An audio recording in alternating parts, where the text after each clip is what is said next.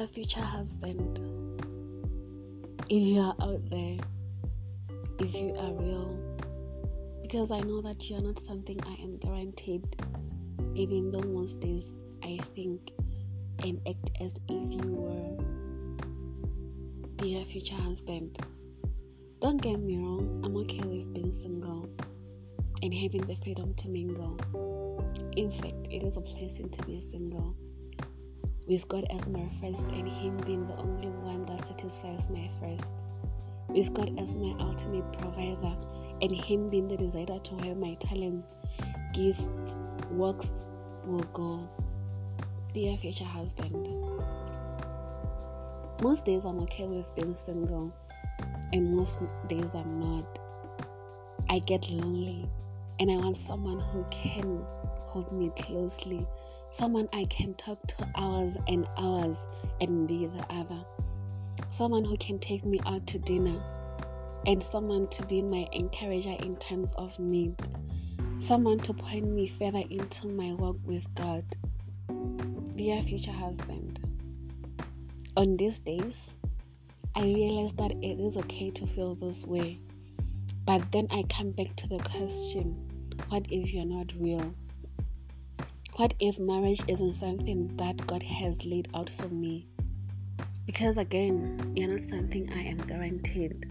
But what is guaranteed is the joy, peace, sufficient grace, forgiveness, His everlasting presence, and I feel in love and His unconditional acceptance. What is guaranteed is the purpose in this life, a chance to be used by God and I take joy in the fact that I am single. I am happily walking a path laid down by our Father, and that I am blessed with a squad of friends and family that inspires and encourages me in each step that I take in this pursuit of what it means to be a woman of God. But if you are real, my dear future husband, I hope you love. I hope that you can forgive. I hope that you love to serve and I hope that you love God more than me and more than anything in this world. I hope that you are goofy and you share my love for coffee and sunflowers.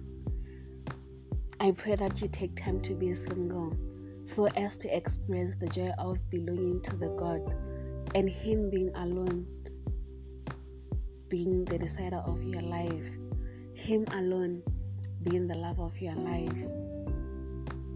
I pray that you allow God to shape you.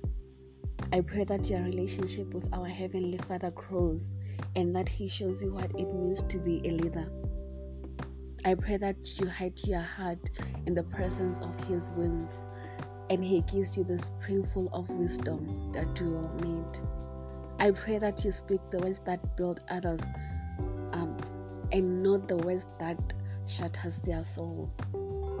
I pray that you pray and learn how to stay and rest in the presence of our Heavenly Father every day. Dear future husband, I pray all this and more, but I know that you will never be perfect. I will never be perfect. But I hope you could choose to love anyway, even when we don't like each other on given days. I hope that your iron sharpens my iron and mine sharpens yours. I hope that you have patience for each other's mistakes and things that we regret even to this day.